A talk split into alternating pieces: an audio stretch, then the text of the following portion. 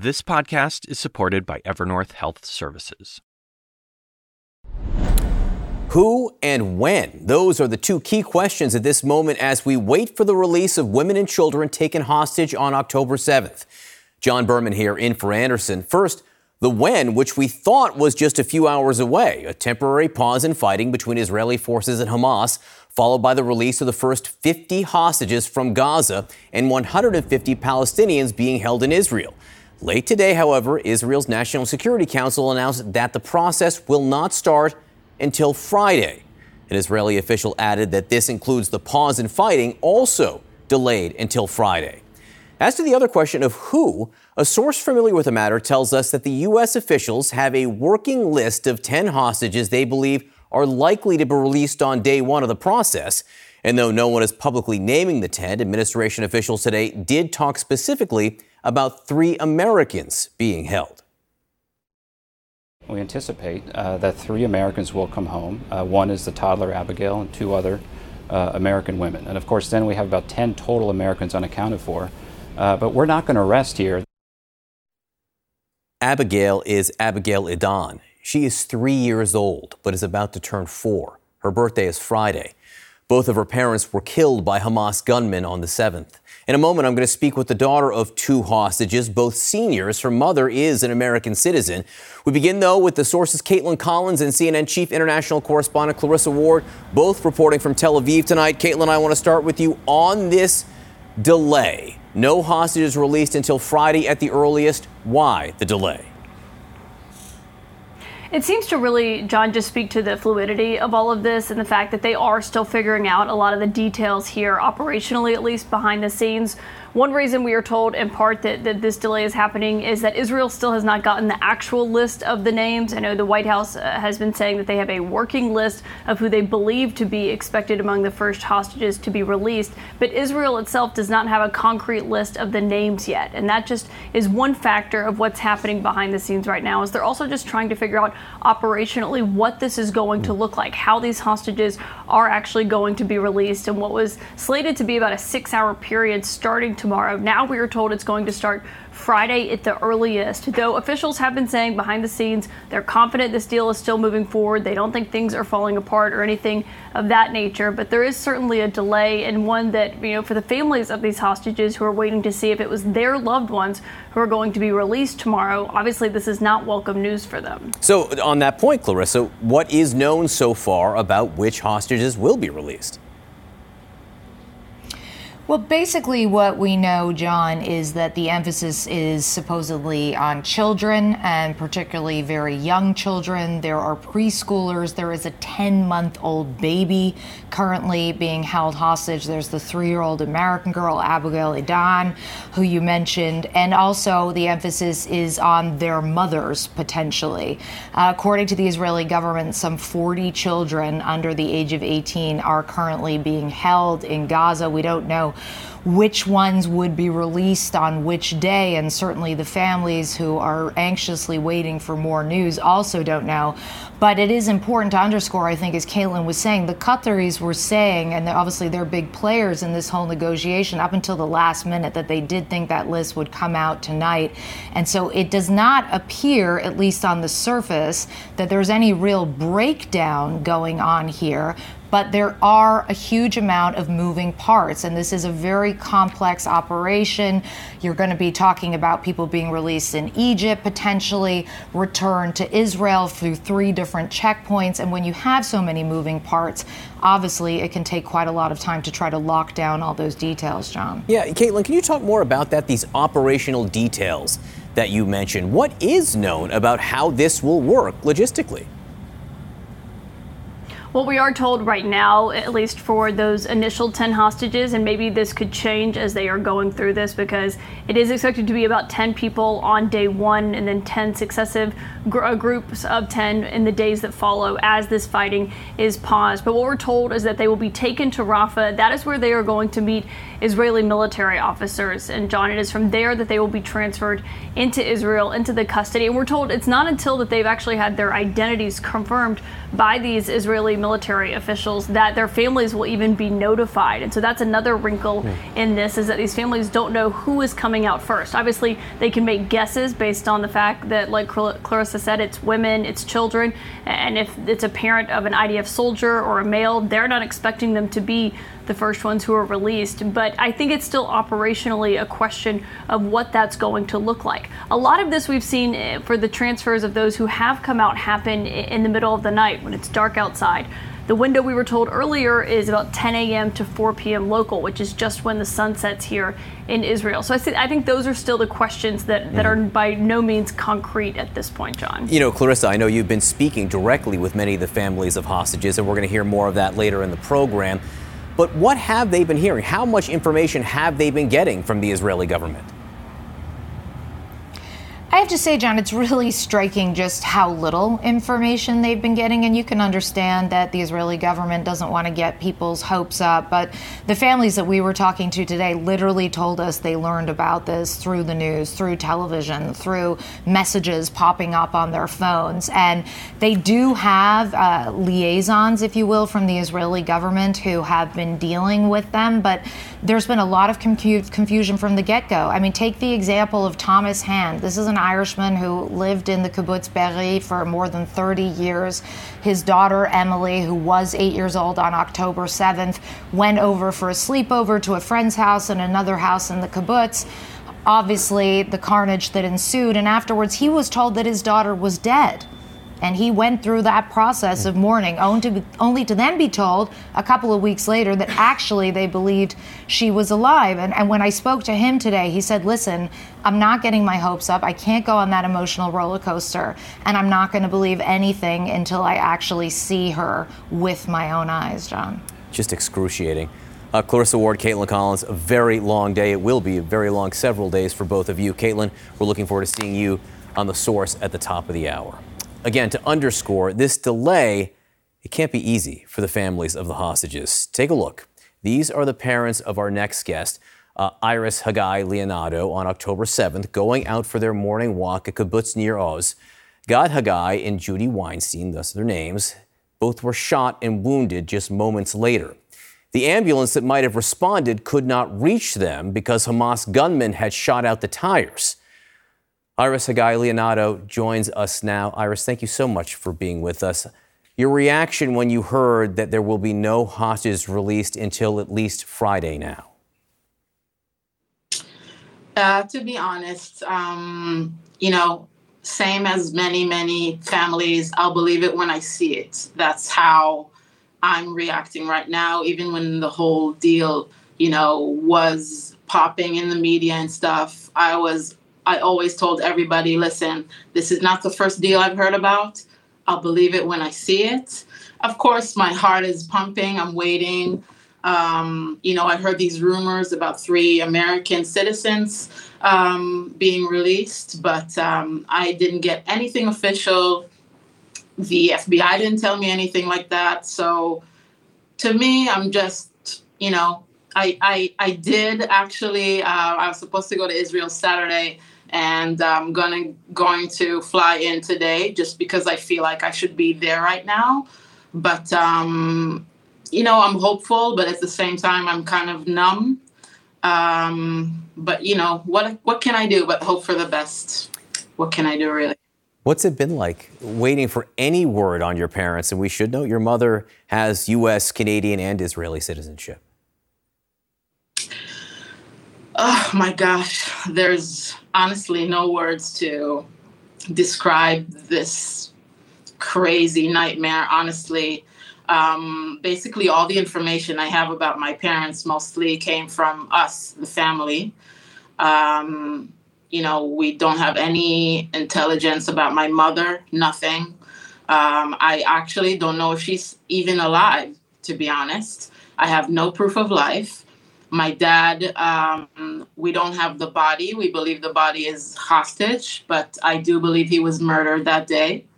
Um, and uh, yeah, you know the the not knowing, the misinformation, the deal after deal that's being in the media. You know, it's just like it's a psychological war. Basically, Hamas knows what it's doing. Um, and it's just messing with our hearts, with our brains. You know, my parents were all about peace and, and mindfulness and health. And, you know, everybody in my kibbutz, Nir Oz, they just lived a peaceful life. And one day the, the whole community was erased. So it's just, you know, while I'm grieving my dad, I don't have a body. And, and, um, while I heard what's going on with them, I'm also hearing about my friends being kidnapped, about Shiri, for two boys, and um, and um, Doron and her two girls, and and just everybody. I know a quarter of the hostages. So honestly, I'm just speaking to you. I have goosebumps, but uh, it's just a nightmare. Uh, I can't believe it's 49 days. It's been 49 days, and I don't know if my mother is alive. That's crazy.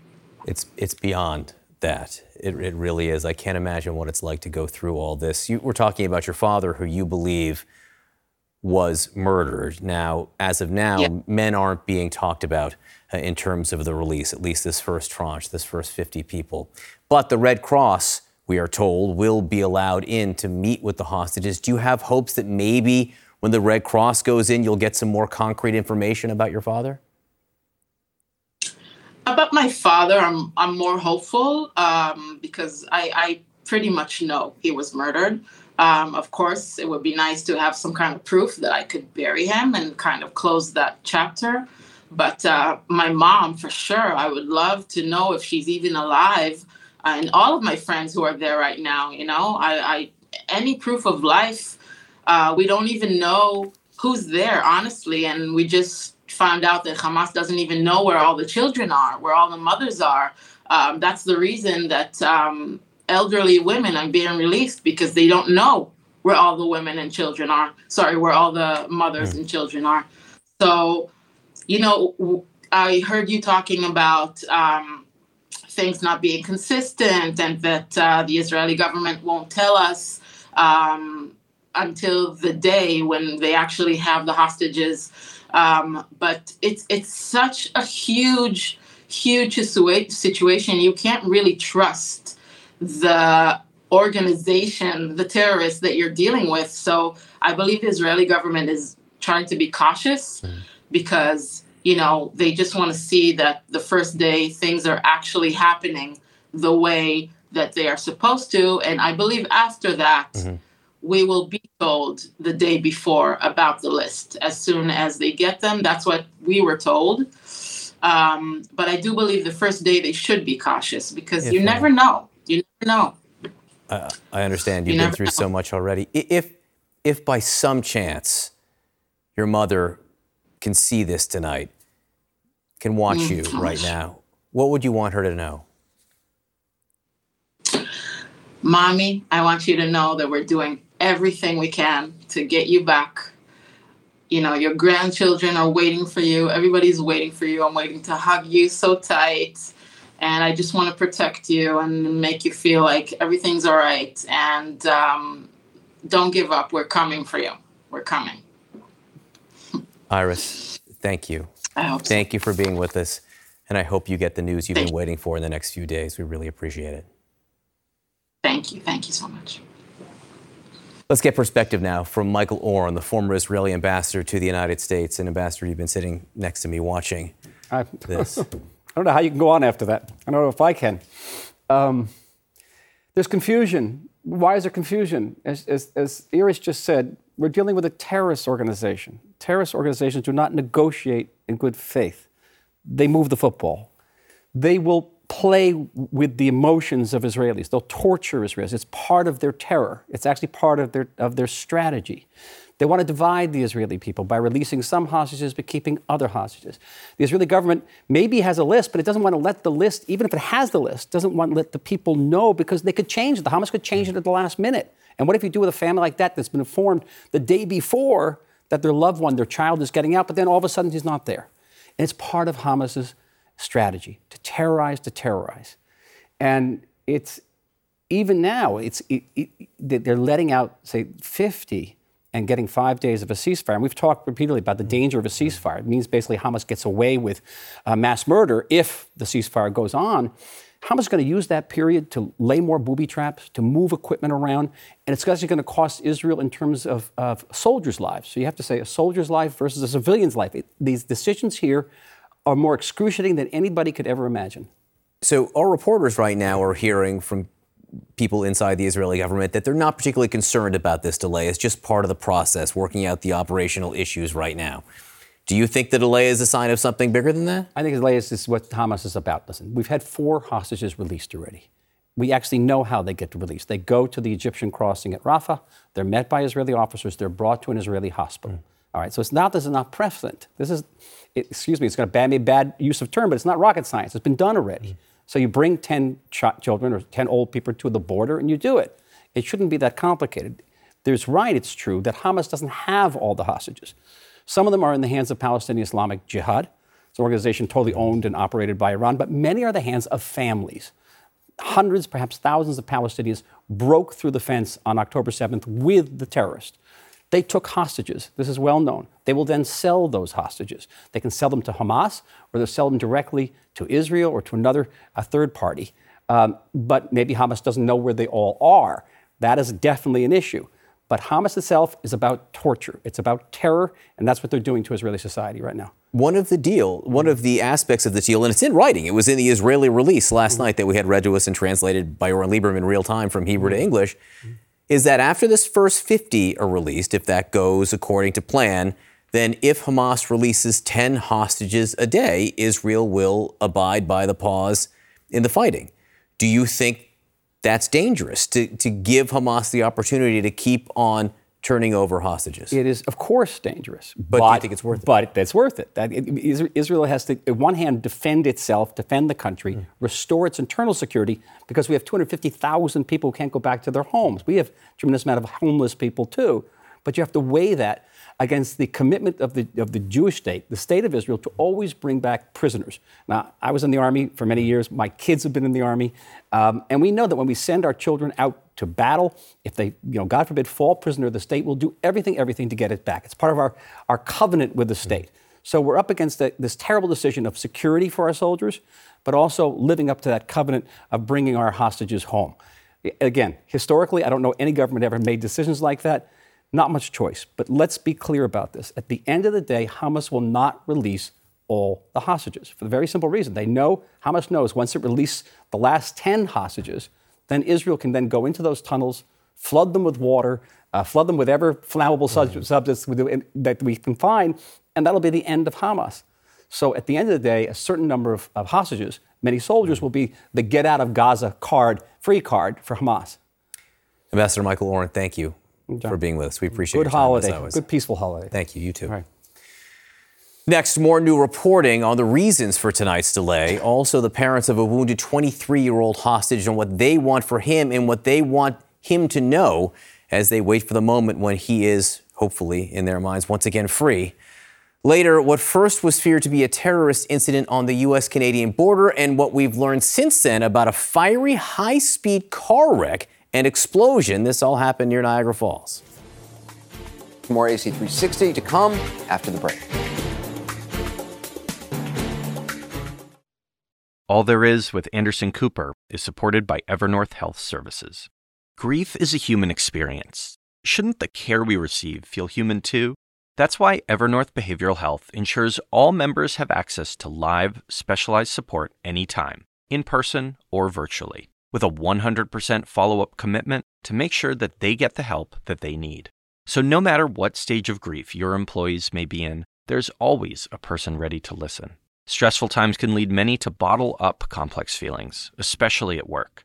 59% of those suffering say nothing. This can have unexpected and serious mental and physical health implications. And with Evernorth's data driven risk monitoring tools, they can help spot challenges early and step in to guide individuals to care before they undergo any more suffering. Each person's grief is as unique as they are, which is why Evernorth offers a wide range of personalized behavioral solutions to meet the needs of every member that they serve. Learn more at evernorth.com/grief support.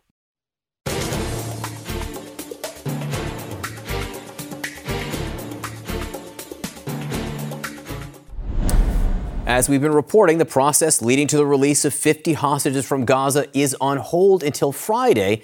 And we're not yet clear on the exact reasons why, though one Israeli official familiar with the matter tells us it comes down to, quote, fairly minor implementation details. With us now is Axios political and foreign policy reporter Barak Ravid, who has been talking to his own sources about this. So, Barak, what are you hearing about this delay? Hi, good evening. Well, you know, let's go back a few hours, okay? When Israeli officials uh, uh, convened a group of reporters and briefed them that they hope that the process of the release of the hostages will happen on Thursday morning at 10 a.m. local.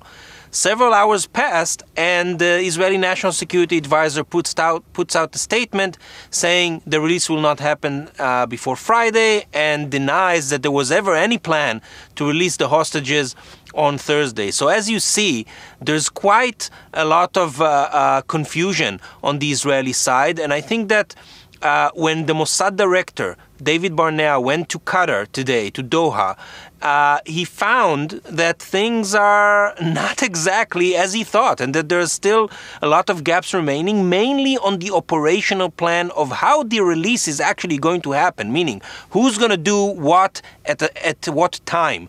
And that's not a small issue. That's not, uh, it's a technical issue, but it's not a minor issue, and for now, those things are not settled yet. So, how sure are your sources that the hostages really will be released starting on Friday?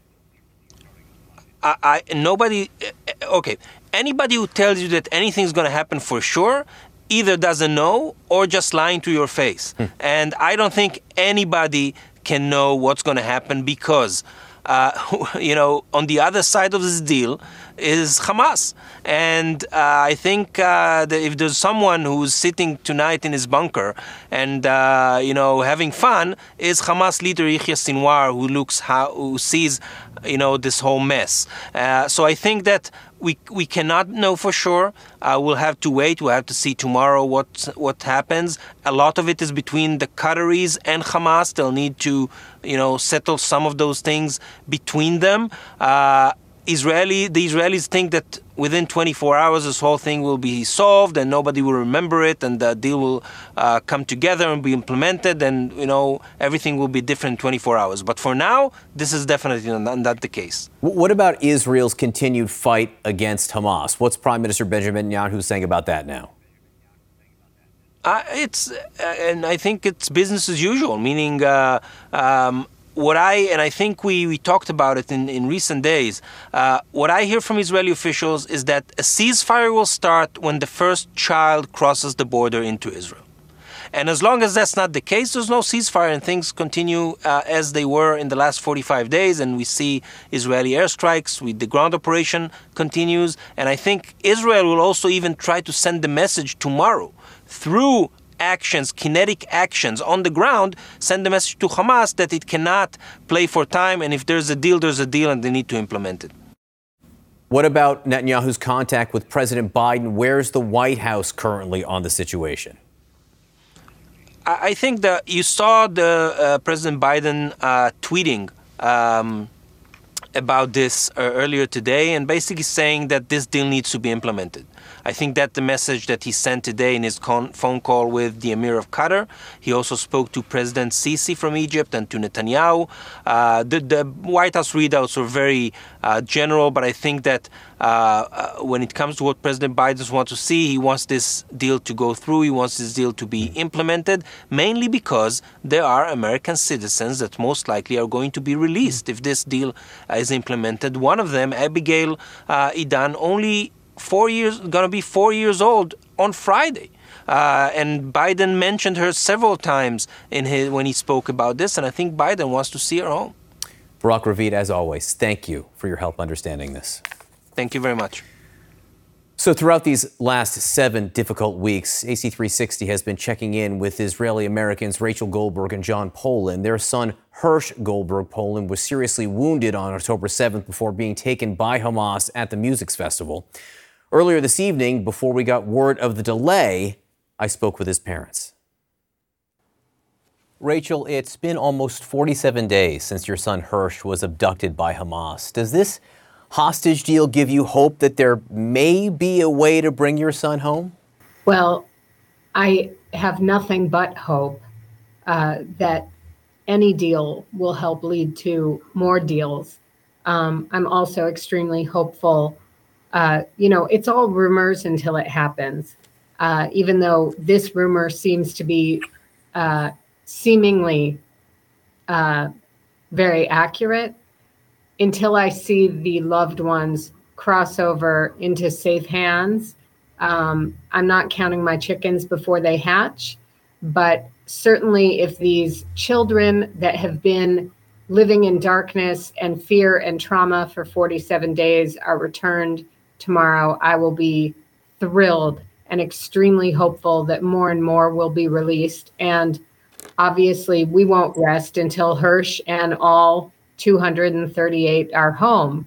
So, you know, we're holding on to our hope. You know, the Prime Minister said today that as part of the deal, the Red Cross will be able to visit and offer medical support to the hostages who do remain in Gaza. You think these visits may be the, the best chance to find out something, anything about Hersh? Yeah, so first of all, it has been 47 days without humanitarian aid getting to the hostages, which is shameful and, and super frustrating. Yes, uh, if that indeed is part of a deal, that would be really encouraging for us. Remember, John, it's been 47 days and we have a lot of hope, but we don't even know if Hersh is alive. So having medical aid get to the people who need it would be really, really encouraging for us.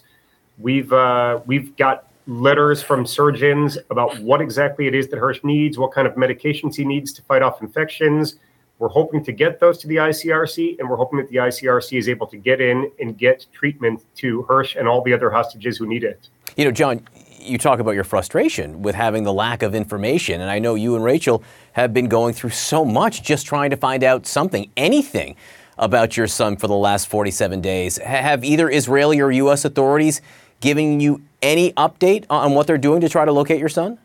So we know that there are a lot of efforts underway by both the Israelis and the US. We feel a sense of support, but that support has not fed into us getting information. I do think that to the extent that maybe somebody has information, they're guarding it for security reasons. But regardless, it's been super frustrating living in the dark for 47 days without knowing. Forget the details like where is he? What's he eating? Who's he with? That would all be nice, but I don't expect to know that. We just want to know proof of life. We want to know if he's alive. Is he getting medical treatment? And not knowing that has been one of the hardest parts of this whole frustrating ordeal. I can't imagine how hard that is. You know, Rachel, you met with the Pope today and you showed him the video of Hersh being abducted with part of his arm missing. Why did you decide to show that video to the Pope and what was his reaction? Um, the video itself is, I think, 50 seconds. And anyone in who we have shared that with has been so moved by it. As you well know as a journalist, I mean, a picture is worth a thousand words, a video is worth 10,000 words. So um, I just thought it could be helpful for him to really understand the severity of Hersh's situation. And Hersh is a microcosm for the larger situation of the, you know, well over 200 people who are there. There are children who are also wounded who are there. There are elderly people who are wounded who are there. We just happen to have this video, uh, thanks to your very own Anderson Cooper sharing it with us. Um, and therefore, I felt that it was important to share it with him. And it did make an impression on him and um, you know I, I felt the whole experience was such a privilege to be in his presence and to have him feel empathy and sympathy and speak with us we were a group of 12 of the families together there and it was a really meaningful moment for all of us mm. We're looking at the pictures now of this meeting, and it truly is an extraordinary moment, one that in many ways I'm I'm glad you got to be there for, but I'm sad for the reasons behind it, obviously. Uh, John, you've talked exactly. about you've talked about how it's your job now to keep Hersh's story out there and continue to remind the world about him. How are you going to keep doing that? In terms of keeping the story going, I've been fearful for 47 days that the story is going to fall from the agenda, fall off the news cycle, fall off congressional cycles, and people are just going to move on from it. And we cannot allow that to happen. So we are going to continue to go anywhere in the world, talk to anybody who could help us magnify the story. We're going to go anywhere and keep telling the story to get people around the world to speak up on behalf of all the hostages until every single one of them is home.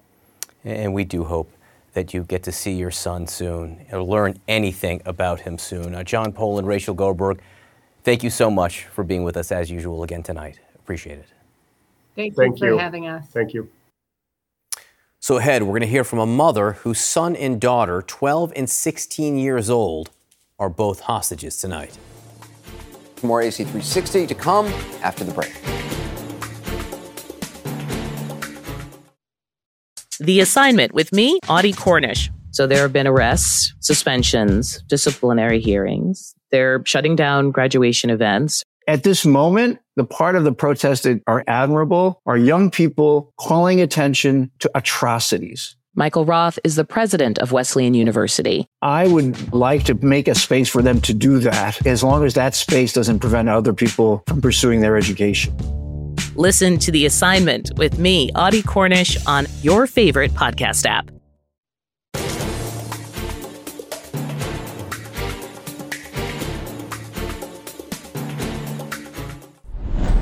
We've been talking tonight about the young hostages now being held by Hamas. Erez Calderon was 11 years old when gunmen dragged him away. Hamas killers also murdered other members of his family and took his older sister Sahar hostage. Erez turned 12 in captivity. CNN's Clarissa Ward spoke with their mother as well as the father of nine year old Emily Hand, who just recently found out his daughter might be alive. Even as the first batch of hostages is poised to be released, they are not backing down. Look in their eyes, this protester says. Tell them that every day you are doing everything that it takes. For 47 days, friends, family members, and supporters of the estimated 240 hostages in Gaza have demanded the Israeli government prioritize bringing them home. Here, they gather in support of Hadass Calderon, whose children, 12 year old Erez and 16 year old Sahar, were taken on October 7th along with her ex husband. Tell me what you're going through now. Are, are you hopeful? Are you anxious? Are you in denial? All of it. I smile, I laugh, and then I cry, and then I shh. Do you know anything? Have you heard anything? Nobody knows anything. Nobody. Nobody. No information. I have to pray. We have to pray on. Calderon is not the only parent desperately waiting and hoping for news that has yet to come. Nine year old Emily Hand's father, Thomas, was initially told his daughter was killed on October 7th, only to then get the news that she may be alive and held in Gaza. I want to jump through the roof with hope, Hand told us today about the possible prospect of Emily's release, but I also have to keep a level head emotionally. It's a challenge Calderon is all too familiar with. Every day is tough. Every day is all day stuff. I don't want to think, I don't want to feel because it's too painful. You know, when they start to ask me, like interview like you, show me the picture of your child, tell me what last thing it told you. Then I, it break my heart because the last thing he told me was, Mom, be quiet. I love you. He was worried for me. When you think of God willing, your babies come home and are part of this release, do you worry about how they will be changed by what They, they've experienced? they are changed. They won't be the same. They got, they've been kidnapped brutally away from the beds, from the house, from the safe place. They kidnapped their innocent in this, this day. At the central hostage square in Tel Aviv, prayers for those who will come home over the next few days, and a promise to keep pushing for those who will not. And Clarissa, you were talking about the emotional roller coaster these families have been on for more than 40 days now. I have to believe that this delay from the initial hostage release happening Thursday to Friday has just got to make things even worse. It is, John. It's now another 24 hours that they have to wait before they'll get some word as to whether their loved ones may be part of that first batch. And interestingly, when I spoke to Thomas Hand earlier, he said, you know, this is exactly why I am not allowing myself to get my hopes up too much because emotionally, I just don't have the wherewithal or the capacity anymore to really handle much more of this. And so he said that until I literally see these hostages coming back home to Israel, only then at that point will I really start to believe that this could actually be happening, that Emily could actually be coming home. And he also underscored the same point you heard there from Hadass as well, which is to say, we don't know what kind of Emily will be coming home. We don't know how she will be changed by what she has seen, by the trauma she has gone through. You mentioned Ezra uh, Erez Calderon marked his 12, 12th birthday inside uh, captivity. Emily also turned nine years old inside captivity, John. Hmm. All right, Clarissa Ward, thank you so much for that reporting. Next, if not terrorism, then what was behind this vehicle explosion at the U.S. Canada border. New details tonight about the fiery and deadly car wreck at the U.S. Canada border near Niagara Falls. The FBI and New York's governor say there is no indication that what you are seeing here is an act of terrorism. Here with more, CNN Chief Law Enforcement and Intelligence Analyst John Miller. So, not terrorism, John, they say. What is it? Well, it looks like an accident. I mean, what we've been able to reconstruct talking to investigators about who was this individual, where was he coming from, what was his day. Um, he had plans, uh, we are told by investigators, to go to the Kiss concert that was canceled in uh, Canada. Um, he switched to a day at the casino. Um, he left the casino, got into his 2022 uh, Bentley um, X uh, this is a this is a car that goes for about three hundred thousand dollars, two hundred and eight miles an hour, and twenty four gallons in a gas tank. Um, and then, apparently, with his wife in the car at a very high speed, um, hit a curb and then a guardrail, and that sent it airborne to the opposite side of the highway and then into an area that was the secondary screening area for the Customs and Border Patrol at that bridge. Now, you can imagine when they say a car exploded at the secondary inspection level that a lot of people would jump to the very likely conclusion this could be an act of terrorism. But going backwards through it, uh, there's no indication in his background or in the event. Any sense of what would make a car do what it did?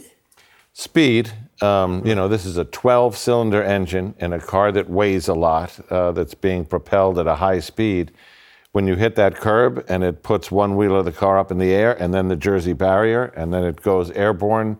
Um, when it lands with that kind of force, this is a high energy impact when it lands and a full tank of gas. You could see the car disintegrate, which it did. You can see the engine sitting in the middle of the, the guard area there. Um, and you could see that ball of fire. So, Walk us through the process of determining that something is not terrorism, which is what Kathy Hochul, the governor, and the FBI both said that they saw no signs of today. So it all begins with the initial reports, and what we learn, um, it's the first rule of the business: is the first story is never right, um, and we learn that yep. all the time. Uh, then it goes to let's go to the videotape, and that is let's do the video canvas and see what the video shows us. Within a couple of hours, they had isolated um, a video where just in the corner of that video, you could see the car um, at the top of the frame, and you could see it passing all the other cars at high speed, going over the barrier, and then uh, the explosion and smoke. Then taking that video canvas backwards to where did this car come from? Where did the license plate reader hit it? That brings you to the casino, and then looking at there. So what you're seeing is as you go backwards through, through the story, the indicators that you know it could have been two men who had a car rigged with explosives uh, that you know mm-hmm. launched an attack on a secure facility. None of that was there. The further back they went, they, the clearer it was. It was something altogether different. John Miller, thank you for your reporting on this. Your smooth and steady reporting all day on thank this, you. I might thank say. You. All right, next. The volcano on the brink of erupting in Iceland as seen from above. On an especially busy night, we are also watching Iceland, where people fear a volcanic eruption which could come any day or any moment.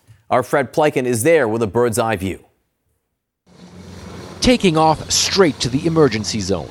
We're on a mission with Iceland's Coast Guard to the already affected area by what could soon be a massive volcanic eruption. You can see how everything here is on knife's edge, but of course, the authorities are doing everything they can to save the town and save the infrastructure. The town is called Grindavik. Massive cracks in the roads show the places where pressure from an underground magma stream has already burst through the Earth's crust. The ground now uneven, as the crew says they've been observing the rift widening in the past days. We see differences uh, between days. We see the sometimes we see the crack a little bit wider. Grindavik was evacuated and could soon be completely destroyed by hot lava, authorities fear. From up here, you can already see just how extensive the damage already is to the town of Grindavik, and that crack that you see runs all the way to the ocean. Iceland is in an area of massive volcanic activity. While this part of the country had been dormant for around 800 years, scientists say, in the past two years, volcanic activity has come back to life with several major eruptions. We fly over the most recent one, past the mouth of the volcano and over seemingly endless lava fields still steaming hot even months after the actual eruption ended. On the ground, crews are working round the clock to try and build a berm to protect this geothermal power plant. And we also see the world famous Blue Lagoon Hot Springs, normally a major tourist attraction, now closed down and also evacuated. The economic toll already immense. What do you think it means for the people there? I can't even imagine, you know, losing their houses and maybe their, you know, work, their whole life. Just it's crazy. Iceland's government says a major eruption here remains highly likely, and it could happen in a matter of days. Iceland's Coast Guard aviators say they are on alert all the time. In case of uh, the uh, volcano starts, then we will fly over the area to help to the, uh, evacuate the people. And Fred's with us now. What a view you had. You're near the evacuated town at this moment. What are you seeing and hearing as this eruption looms? Hi there, John. Well, one of the things that's actually really becoming a factor now, and I think you might be able to see and hear it, is the weather out here. There's some pretty heavy winds that are going on and also rain as well. And the first responders are saying one of the things that's happening is that some of the instruments are actually having trouble monitoring the situation underground, which of course is very important right now. As far as the people who are from this town are concerned, uh, John, we do speak to a lot of people who say right now they have a lot of anxiety. And I think the folks who live in this part of Iceland, they understand that this is all part of living here. That you understand you're living on a volcanic island and you could lose your home at any time. Nevertheless, they've been in limbo for an extended period of time now, and a lot of them are saying they understand they might never see their community, they might never see their town again, John. All right, Fred Pleitgen in Iceland. Fred, thanks so much. We'll be right back. A quick reminder of what you can do to help the humanitarian effort in Israel and Gaza. CNN's Impact Your World has gathered a list of vetted organizations on the ground. To learn more, just go to cnn.com forward slash impact. Thanks so much for joining us. Have a wonderful holiday. That's it for this episode of AC360. You can check out our lineup of podcasts and showcasts at cnn.com slash podcasts or in your favorite podcast app. Thanks for listening. Grief is a human experience, and the care we receive should be too. Evernorth Behavioral Health ensures all members have access to live, specialized support in person or virtually with a 100% follow up commitment to make sure they get the help they need. There's always a person there, guiding your employees using data driven risk monitoring tools so bottled up feelings don't turn into further suffering. With Evernorth's wide range of behavioral solutions, care can be personalized, simple, and more accessible. Learn more at evernorth.com/slash grief support. Now streaming exclusively on Max, a new CNN flash doc about the album that has Nashville talking. Call Me Country Beyonce and Nashville's Renaissance. Watch it at max.com slash call me country. Max subscription required.